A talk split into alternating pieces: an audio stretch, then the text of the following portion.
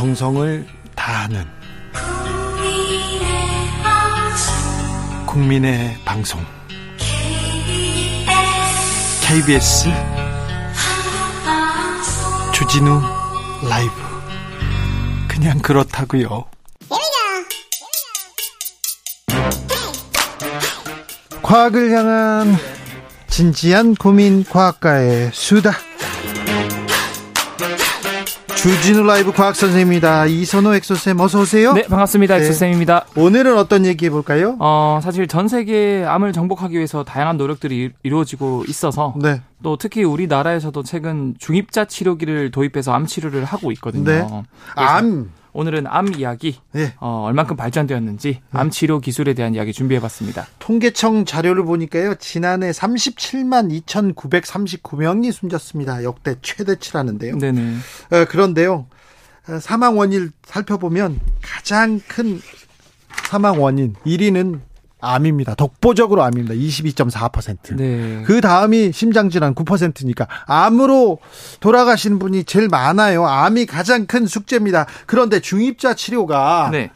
그 암을 치료하는데 가장 지금 어, 뭐 선구적인 가장 발전된 기술이라는 거 아닌가요? 맞습니다. 크게는 이런 물리화학적인 어, 치료법이 있고요. 네. 그 다음에 항암제라는 또 이런 어, 치료법이 있는데 중입자는 뭐예요? 그럼 중입자 치료는? 일단 중입자 치료는 이제 최근에 국제학술지 네이처지에서 네. 중입자 치료를 이런 표현을 써서 설명을 했더라고요.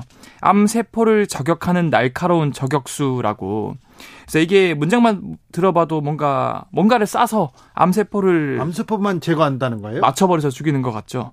실제로 총알 대신에 네. 이 중입자라는 걸 빛의 속도에 가깝게 속도를 가속시켜서 암세포를 향해 쏴서 맞추고 그 충격 에너지로 암세포가 사멸하는 원리가 바로 중입자 치료입니다. 중입자가 뭔데요? 그럼 중입자. 중입자가 무거울 중자에 네? 그다음에 입자를 붙여서 결국에는 뭐 탄소나 네오, 규소 같은 무거운 입자를 이제 빛의 속도에 가깝게 가속시켜서 암 조직 부위로 날려서 암 조직이 그걸 맞으면 이제 사멸이 되는 원리고요. 자, 그러면 중입자 치료는 이렇게 중입자 치료기에서 이렇게 쏘면 네. 칼로 수술 그런 거 없이 그냥 쏘아가지고 암 세포만 이렇게 효과적으로 없앤다고요? 맞습니다. 그래서 사실 예전에 저희가 알까기 게임 유행이었잖아요. 알까기 이 알죠. 바둑알로 이렇게 네. 그런 것처럼 자신의 알을 손가락으로 세게 쳐서 네. 정확히 내 알은 건드리지 않고 상대방 알만 탁 맞춰서 없애야 하는 거거든요. 어, 이거 신기해 기술이네. 네, 뭐 예를 들어서 적 알을 맞추다가 자기도 같이 죽으면 이제 동반 자살이라는 뭐 이런 안 용어도 되죠. 있지 않, 않습니까? 다른 세포나 다른 장기까지 건드리면 안. 되죠. 안 되죠. 근데 정말 다행히도 이 중입자 치료 자체는 알까기랑 원리가 비슷한데 이 중입자도 일종의 작은 알갱이 입자들입니다. 그래서 우리 몸속에 우리 세포들은 다행히도 건드리지 않고 정확히 적들의 알, 즉 암세포들에게 날아가서 암세포만 튕겨내서 조준 발사를 해서 사멸을 하게 하는 원리인데요. 이게 가능한 이유가 실제로 중입자는 우리 몸속의 암세포한테 도달하기 전까지는 얘가 유령처럼 우리 표면에 있는 세포들이랑은 반응을 안 한대요. 아, 그래요? 네. 그냥 평소 때는 가만히 있다가 암세포만 가면 딱 때린다고요? 그렇죠. 그 암세포에만 탁 쳐서 그 적군의 알만 깨듯이 아니 그런데요, 엑소. 선생님. 네. 아무리 이게 신기의 기술이어도 네. 사람이 좀 움직이기도 하고 네. 이 안에 막 피도 돌고 세포들도 움직이잖아요. 그런데 그렇죠. 어떻게 그렇게 정확하게 저, 조준 저격이 가능합니까? 그래서 요즘에는 이 호흡 동조 치료라 그래서 뭐 예. 폐, 간, 심장 이렇게 열심히 뛰고 있는 장기들 주변에는 계속 장기들이 움직일 수밖에 없거든요. 예. 근데 요즘에는 이런 암 부위의 마커라 그래서 실시간으로 얘가 움직임을 추적할 수가 있습니다. 예.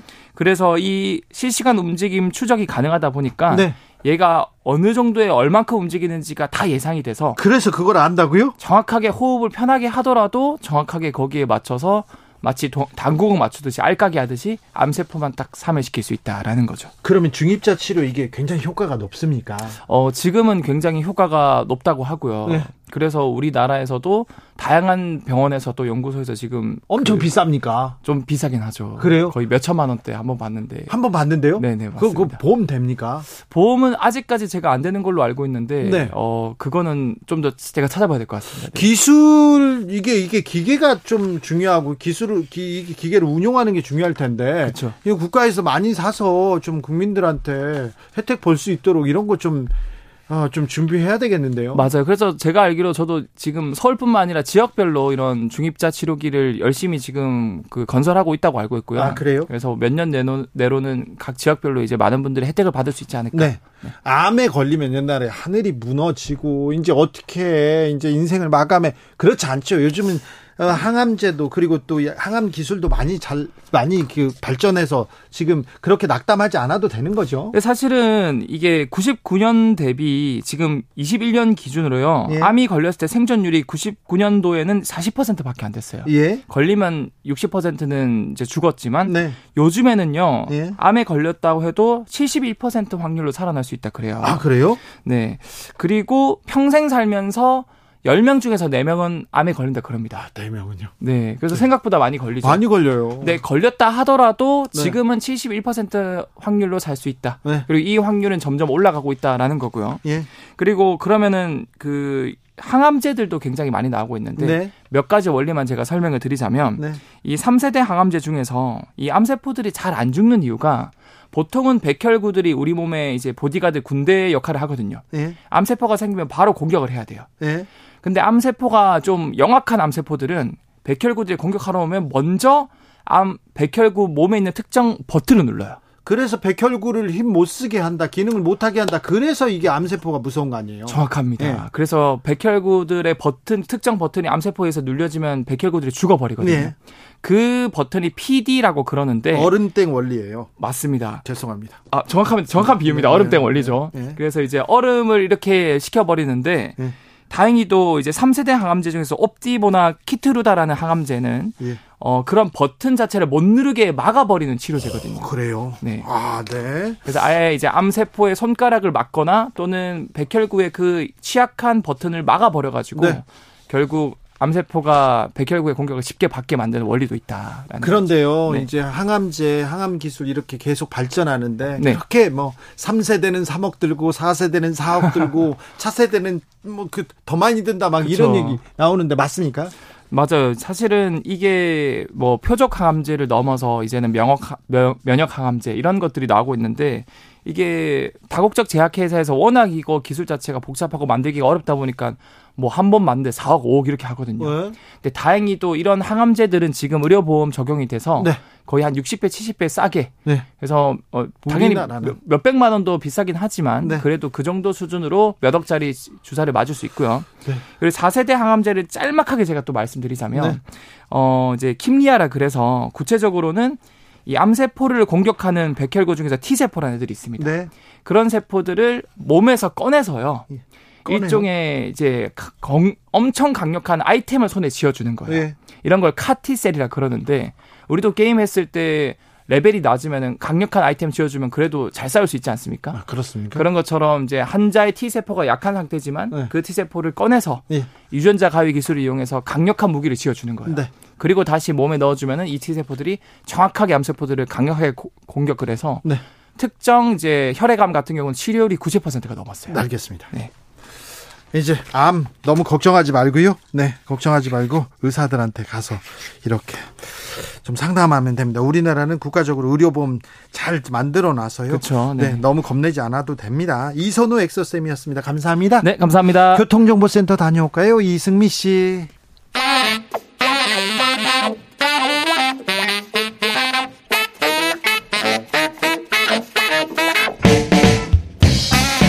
세계는 넓고 이슈는 많다. 우리의 시야를 국제적으로 넓혀 보겠습니다. 국내 뉴스, 국제 이슈 다 덤벼라. 지금은 글로벌 시대. 국제적 촉회 세계로 들어가 봅니다. 군사 외교 안보 전문가 김종대 전 의원. 안녕하십니까? 세계적인 평론 스케일 임상훈 인문결 연구소장 어서 오세요. 안녕하십니까? 네. 가자 지구 한 민간 병원에 폭격이 있었습니다. 네. 500명 넘는 사상 사망자가 발생했습니다. 이거 어떻게 된 일입니까? 예, 저는요. 어, 이제 이스라엘 측은 하마스에서 로켓을 오폭을 해서 자기들이 저지른 거다. 네. 그러니까 이슬람 지하드가 관련돼 있다. 오폭이라고도 안 하고 미사일이 그 주변으로 지나갔다 이렇게 얘기했어요. 네. 참 그 직관적으로는 참 납득하기 어려운 네. 설명이에요. 네. 그러나 정황으로 봤을 땐 이스라엘이 했을 가능성도 꽤 높다. 네. 이렇게 보여지는데요. 이 문제 전후 사정을 좀 종합을 해드리면은 저는 이스라엘의 이스라엘판 참수 작전이 진행 중이다. 그러니까 지금은 하마스의 조직과 지휘부를 공격하는데 그 정확히 식별이 안 되니까 예. 민간이 섞여 있어서 네. 어, 어떤 주요 시설에 대한 폭격이 이루어지고 그러다 보니까 민간인 사상자가 다수 발생하는 중이다. 그래도 병원을 폭격하면 안 되죠. 아니 이거 당연한 거죠. 이거 국제법 위반입니다. 이거. 예. 예. 그런데 지금 그러지 않아도 그, 어, 지금 거의 생존의 어떤 벼랑 끝에 몰려 있는 상황에서 병원 폭격은 너무나 치명적이고. 예. 이 사건 하나가 중동 정세를 다 바꿔놨습니다. 그래요? 예. 바이든 대통령이 어제 그 이스라엘로 출발하기 전에 어 요르단 사우디 등과 그 이제 사자회담 또 팔레스타인 네, 네. 예, 이렇게 정상회담이 추가로 예정돼 있었는데 요 3개국이 전부 취소했고 네. 예, 지금 그 이 500명이 사망한 병원의 폭격에 대해서 사실은 아랍 전체가 지금은 상당히 이스라엘의 어떤 책임론을 묻겠다는 분위기거든요. 네. 그러니까 그 후견인인 이라 이 미국까지도 네. 올거 없다 가라 이러는데 아니 아랍의 국가들이 미국 대통령 온다 그러는데 문전막대하는 건 전 처음 봤어요. 처음입니까? 합의된 정상회담을 네. 이게 얼마나 큰 사건인가가 드러나는 거예요. 사실 그 바이든 대통령이 비행기 타기 직전에 이 소식을 들었단 음. 말이에요. 비행기 타고 갔습니다. 지금 도착했습니다. 네. 그렇죠. 지금 이스라엘에. 그렇죠. 근데 이 사실을 이제 들은 것이 예. 그렇다는 이야기인데 어, 말씀하신 것처럼 의원님 말씀하신 것처럼 이스라엘 네타냐후 총리뿐만 아니라 주변국들 정상들 다 만나기로 약속돼 있는데 이 사건이 펑 터지면서 다 취소된다. 그 이야기를 듣고 비행기를 탔단 말이죠. 네. 좀 속되게 얘기해서 진짜 엑스 망신 당한 겁니다. 그 바이든 대통령 입장에서는 네. 어, 이런 상황까지 초래하게 된 것. 물론 이제 아까 지적하신 것처럼 어, 그 이스라엘은 공식적으로는 아직까지 부인하고 있죠. 지금 조 바이든 대통령도 이스라엘의 입장을 이렇게 지지한다. 그 병원 폭발은 다른 팀이 한 것 같다면서 일단 이스라엘의 주장을 지지하고 나섰습니다. 예. 어, 그런데 물론 물론 여러 가지 가능성은 다 놓고 봐야 됩니다. 이제 전쟁 중이고 특히 그 가자 지구 같은 경우에 아주 복잡한 상황. 그러니까 지금 하마스가 지금 이 무리한 그 비합리적인 그리고 어 자살 행위에 가까운 그런 이제 지난 7일 공격을 시작을 한 것도 어 사실은 그 정치적인 그리고 전략적인 그런 차원에서의 그러니까는 더 구체적으로 말씀드리면은 그 특히 서한에 있는 그 파타 당과의 어떤 그 경쟁 관계에서 어 확실한 우위를 점하기 위한 그런 측면도 분명히 있다는 것이죠. 그리고 그 이외에 다른 무장 정파들도 또 있기 때문에 실제로 다른 무장 정파가 그렇게 했을 가능성을 배, 전혀 배제할 수는 없습니다. 이 가능성이 있기는 있죠. 그런데 현재까지는 일단 그 이스라엘의 공격이 지금 아주 그냥 그, 어, 어마어마한 그 미사일 공격을 하고 있기 때문에, 어, 그 가능성 역시 또 굉장히 높다는 것인데, 만약에 이게 정말 그 이스라엘에 의한, 어, 그건 조사하면 나오겠죠. 그 공격으로 밝혀지면은, 이거는 전쟁 범죄에 해당되는 것이죠. 이건 심각한 그 그러니까 처음에 하마스의 공격이 거의 준하는 그런 그 거의 가자 지구에서 지금 유일하게 어 부상자를 치료할 수 있는 그 딱 하나 남은 병원이 거기를 공격을 했다는 거는 그래요? 이거는 그 보통 심각한 범, 전쟁 범죄가 아니거든요. 어, 이거는 그, 그 의원님 지적하신 것처럼 지금까지 전 세계적으로는 여론이 그 이스라엘 쪽으로 유리하게 흘러가고 있는 것을 다시 바꿀 수도 있는 심각한 그런 상황입니다. 근데 조 바이든 대통령 좀 답답하겠네요. 원래 바이든 대통령이 이렇게 급히 이스라엘 찾는 데는 네. 제가 보기에는 두 가지 목적이 있었다고 봐요. 네. 어, 첫 번째는 그 지금 인질이 200명이 넘는데 네. 그 중에 미국 국적자가 20명입니다. 예. 그러니까 지금 그 이스라엘이 무차별 폭격을 할 때가 아니라 소위 말하는 엔테베식 특수작전이라든가 이런 인질 구출 작전을 해보고 네. 안 되면은 그게 여의치 않으면 협상이라도 해서 네. 우선은 가자 지구의 지상군 침공보다도 인질의 무사 안전 그 구출이 더 화급하고 긴급해요. 네. 두 번째는 가자 지구의 인도적 위기입니다. 네. 지금 봉쇄돼 있거든요. 그리고 그 이집트하고 통하는 유일한 검문소 지역에도 폭탄이 떨어졌어요. 그리고 지금 60만 명의 피난민이 발생했는데 갈 데가 없습니다. 이렇게 되면은 지금 이미 급수는 거의 뭐 막바지 한계 상황에 도달했고 식량도 이제부터 길어야 2, 3일이라는 게 팔레스타인 난민 기구의 발표예요. 네. 그러면은 저기 거의 인도주의적 위기라는 거는 굉장히 많은 이제 그 희생이 따른다는 얘기인데 이스라엘이 어느 정도 봉쇄만 풀면은 급한 위기 넘깁니다. 그러니까 이집트 쪽에 구호물자를 실은 트럭이 다 대기 중에 있거든요. 집어 넣기만 한다면 되거든요. 그러니까 이 정도는 풀어줄 수 있는 거 아니냐. 이런 부분도 이스라엘을 설득할 수 있는 부분이고 이 두 가지는 긴급한 사안이고요. 그다음에 지상군 투입은 이거는 먼 훗날입니다. 이건 제가 보기에 준비에만 최소 한 달 이상 걸려요. 우선 표적을 못 잡아요. 그다음에 점령 이후 대책이 없어요. 그러니까 이런 건 굉장히 준비가 많이 필요한 건데 그런 건 속도를 좀 늦추고 일단 긴급한 문제부터 해결을 하자. 그러니까요. 이런 쪽으로 지금 그 저기 어떤 그 권고가 강하게 지금 전달이 되고 있고 이게 급히 가게 된 배경 아니냐. 저는 그렇게 봅니다. 그래서 지난 주말에 지상군이 막 주말쯤 투입될 거라는 외신 기사들이 쏟아져 나왔는데 네. 이번 주에 약간 그런 기사들이 소강 상태다라고 네. 대신 공중 공습을 하면서 이스라엘의 작전 목표는 하마스 제거에 여전히 맞춰져 있다. 음. 그러니까 아까 말씀드린 참수 작전이라든가 이런 쪽에 여전히 맞춰져 있기 때문에 여기에서 일단 정책 조정이 시급합니다.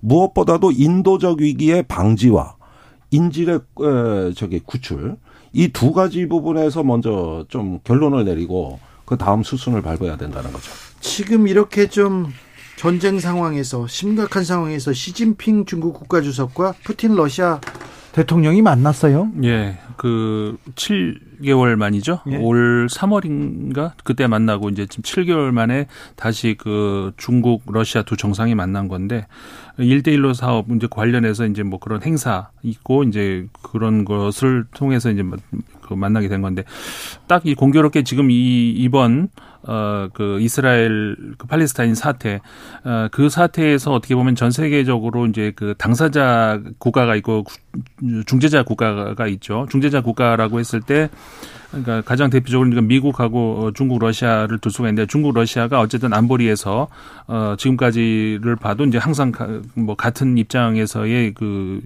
저 위치를 항상 그 점해왔고 그렇기 때문에 어 이번 사태와 관련해서 이제 어떻게든 그 이야기가 나오겠죠.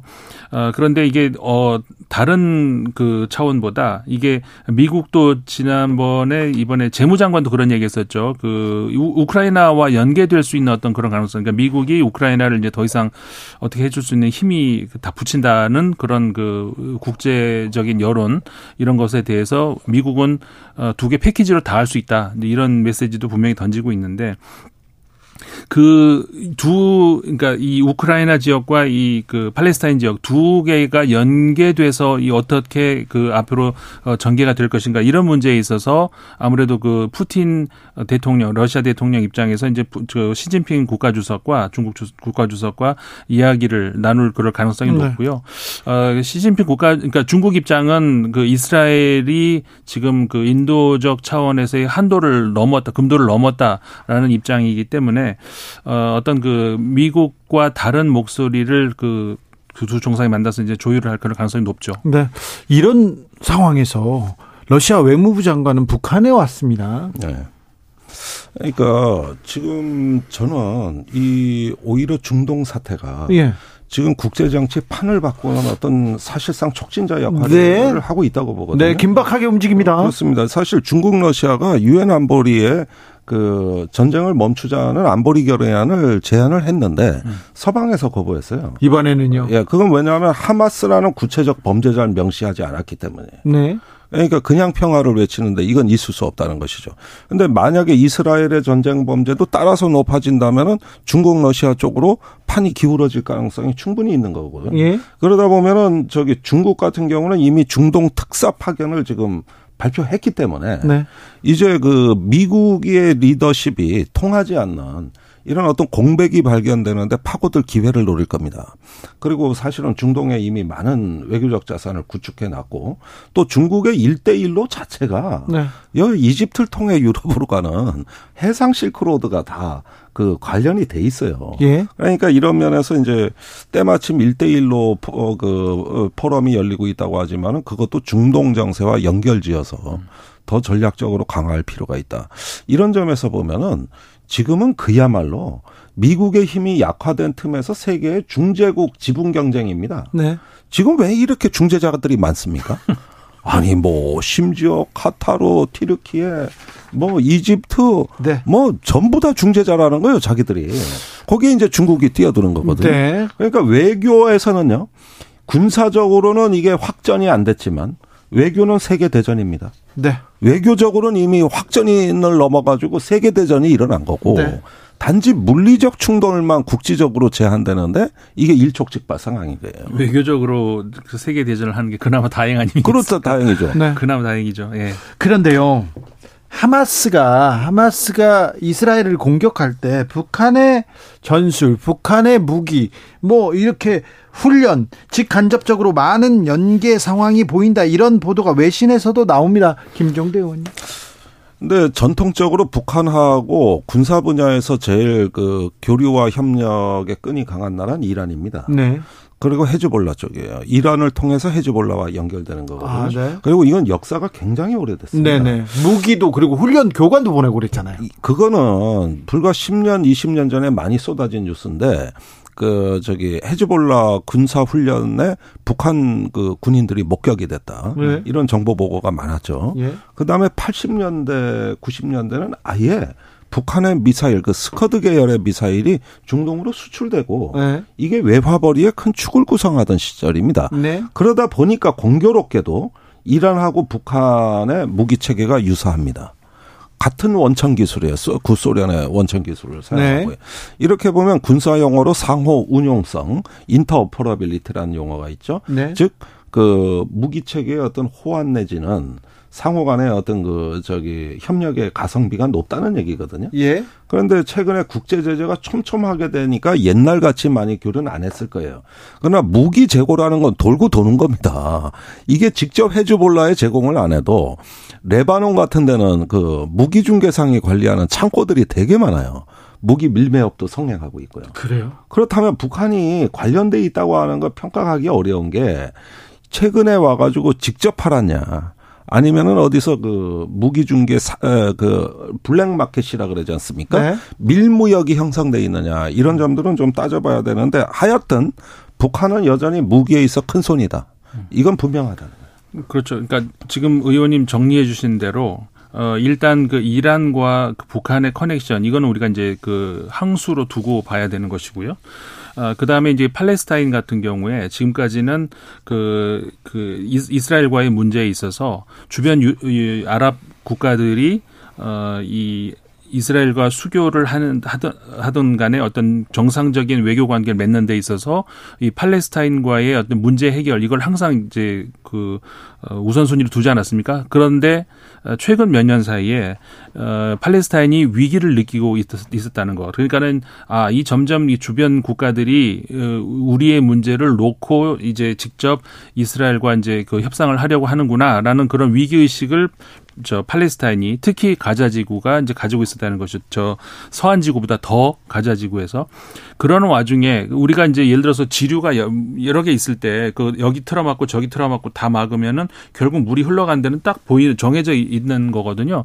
지금 주변에 그 순위파 그 국가들 사우디아라비아, 아랍에미리트 그 등등 그 나라들이 점점 지금 좀 전에 말씀드린 것처럼 그 팔레스타인 문제에 있어서 어 조금씩 그 무게 중심을 점점 내려놓고 있는 그러면서 그 아브라함 협정도 그랬고 이스라엘과 직접 그 국교를 수교를 정상화하는 데 있어 가지고 팔레스타인 문제를 재 빼버리고 하려고 하는 그런 것들이 이제 보인단 말이죠. 물론 저 사우디아라비아 같은 아직까지 공식적으로는 아니다 이건 해결이 돼야 된다 팔레스타인 문제 해결이 돼야 된다는 말을 하고 있지만 어쨌든 팔레스타인 입장에서 그렇게 보고 있다는 것이죠. 그렇기 때문에 팔레스타인은 어 아까 지류 이야기 말씀드린 것처럼 결국 통할 수 있는 거는 남은 데는 시, 저 시아파밖에 없다는 거예요. 어, 이란, 헤즈볼라 결국 그렇게 되면은 당연히 그 아까 말씀드렸던 그 항수로 놓, 놓, 놓고 있었던 이란과 북한과의 커넥션 이거 당연히 그 팔레스타인으로 연결될 수밖에 없는 것이죠. 아, 그렇다면 우크라이나 뭐, 전쟁은 또 어떻게 되는 거예요? 우크라이나 전쟁에서 큰 손도 또 북한입니다. 여기도요. 예, 예. 지금 무기 러시아를 에다가 많이 보낸 것 같아요. 그러니까 열차와 컨테이너, 해상 네. 컨테이너 네. 지금 두 개로 화물 교환이 이루어지고 있는 것으로 보여져요. 분명히 여기서 어떤 무기가 갔는지 확인된 바가 없습니다. 네. 그러지만은 어, 저도 최근에 계속 그 소식통한테 듣고 있는 소식은, 어, 지난 9월에 북러 정상회담 때 중요한 합의가 있었다. 네? 비공개된 중요한 합의가 있었다. 이런 것들은 계속 지금 흘러나오고 있고, 어, 또 실제로 굉장히 교류가 활발해지고 장관이 오고. 그렇죠, 지금. 예, 이런 부분에 있을 때 분명히 그 9월의 정상회담은 놀러 간 거 아니에요. 예. 이건 분명한 사실이고. 엄청난 성과를 또 얻었을 네. 거예요. 이거는 이제 객관적 현실이다. 네. 그다음에 우리한테는 실존적 위협이다. 네. 그다음에 우크라이나 전쟁의 전세 변화에 영향을 줄 만한 변수다. 그래요? 이게 분명한 거예요. 네. 그러니까 우리 안보 비용이 높아질 수 있는 겁니다, 앞으로. 그러니까 지금 저기 북한이 의외로 이런 세계가 불타고 있는 시대. 거기서 실리를 챙기고 있어요. 시대. 이렇게 막 폭발하는 시대에는 북한이 의외 강한 변수라는 겁니다. 이게 중동과 어, 유럽에서. 무기 강국이고. 그렇죠. 그러니까 이렇게 재래식 전쟁과 대규모 군대를 항시 전쟁의 형, 어, 대비 형태로 유지하고 있는 나라가 전 세계에 이제 거의 없습니다. 네. 뭐 남북한이 거의 뭐 저기 4, 5위 정도 되는 네. 상황이란 말이에요. 그러니까 둘 다 공이 군사 강국이 돼 있는데 특히 북한은 그 재래식 전력의 양적 측면에서 네. 질적인 측면보다는 양적인 측면에서 사실 대한민국보다는 앞서가거든요. 아, 그래요? 네. 그러니까 이거는 전 세계에 그 저기 폭력의 공급망이 재구성되는 거예요. 폭력의 공급망이 재구성되고 북한이 거기서 허브 역할로 지금 허브 국가로 가고 있다는 얘기가 되는 거죠. 어찌 되면 어찌 되 어찌 보면 전쟁의 시대에 어, 북한은 새로운 또 그 새로운 활로를 모색할 수 있는 기회이기도 해요. 아니 그러니까 여기서 기회 창문을 열고 그러면서 고립을 탈피하는 상승세를 탔다는 거죠. 그래요? 예, 그런 부분에서 우리가 지금 중국 러시아를 북한을 관리하는 외교적 자산에서 활용하지 못하는 이거야말로 뼈아픈 실책입니다. 음. 그 손자방법의 제일 상책이 벌모와 벌교 상대방의 의도 모의를 분쇄하고 그다음에 주변과 관계를 고립시켜 끊어놓으라는 게 제일 그 상책이고 하책이 저기 공성전이에요. 근데 지금 제 상책이 사라지고 우리는 지금 무기를 앞세워 북한을 벌병 또는 공성을 하겠다는 상책만 안보 정책으로 해놨다고요. 무기로 힘으로 절대 그냥 누를 수만은 없어요. 하마스에서 아니, 보잖아요. 그러니까 이스라엘에서 보잖아요. 뭐냐, 이스라엘이 무기가 없습니까? 정찰 자산이 없습니까? 그런데 이해를 못한 거죠. 인간에 대한 이해, 집단에 대한 어떤 정보가 부족했던 거죠. 네. 그러니까 그 지금까지 우리가 여러 차례 말씀을 나눴지만은 어 이번 정부 들어서 이제 그 외교의 중심 축을 한미일 그다음에 북중러 이렇게 갈라버린 것에 대해서 이번에도 얼마나 이런 그 하나의 그 어, 잘못된 포석이 어, 이런 그 외교적인 실패를 낳게 되는지 이게 또 한번 보여주는 거거든요. 그 지금 김종대 의원님 지적하신 것처럼 북한을 관리하는 데 있어서 중대한 중요한 그 외교적인 그 어떻게 보면은 그 큰 바둑에서 말하는 뭐라고 합니까? 이게 포석을 포석이요? 잘못 음.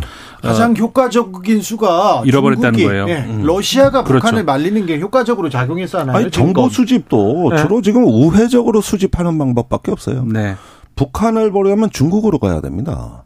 그러니까 이런 점에서 지금 거의 외교가 단절되다시피 하는 음. 이거는 대한민국 외교의 큰 손실입니다. 다만 이제 그 북한 변수를 이야기를 할때 어, 우리가 이제 하마스를 얘기하다 이제 북한까지 왔는데 이게 그러니까 어, 한반도 안보 차원에서 우리가 이제 뭐 한국에서 좀 우려의 목소리가 나올 수 있는 이유는 어, 북한의 어떤 영향력이 그쪽으로 흘러가는 것까지는 그런 대로 우리가 참겠는데 하마스의 어떤 그 영 향력 예를 들어서 하마스의 어떤 전술 이런 것들이 북한으로 흘러 들어가서 이게 북한이 써먹을 수 있는 뭐가 아니냐 이렇게 흘러갈 가능성 이것에 대해서 이제 우리 한반도 안보, 안보 차원에서는 네. 우려가 나올 수밖에 없는 아니, 거거든요. 그래서 냉전 탈냉전 후에 이스라엘이 북한에 굉장히 접근했었어요.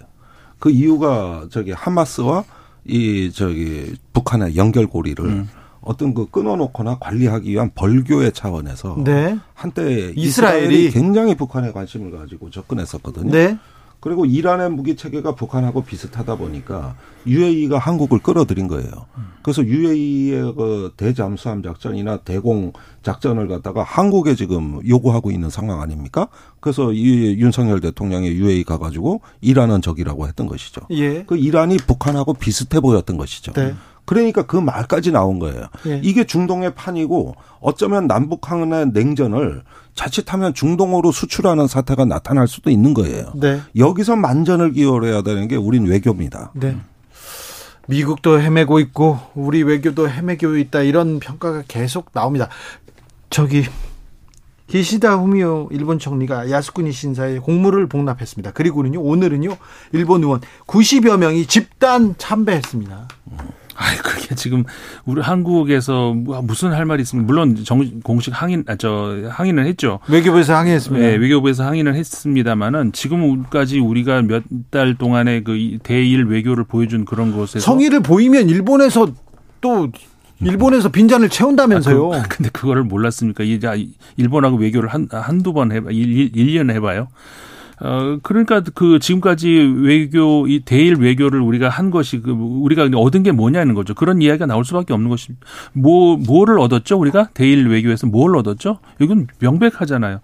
더 이상 무슨 이야기를 여기서 더 할 수 있겠습니까? 그러니까 지금 일본의 부상이 인도 태평양에서 규칙을 규범을 지키고 자유로운 어떤 인도 태평양을 만드는 국제주의자 일본이 있는가 하면 국수적이며 음. 수구적이고 과거 민족주의로 되돌아가는 일본도 있어요. 음. 두 개의 얼굴입니다.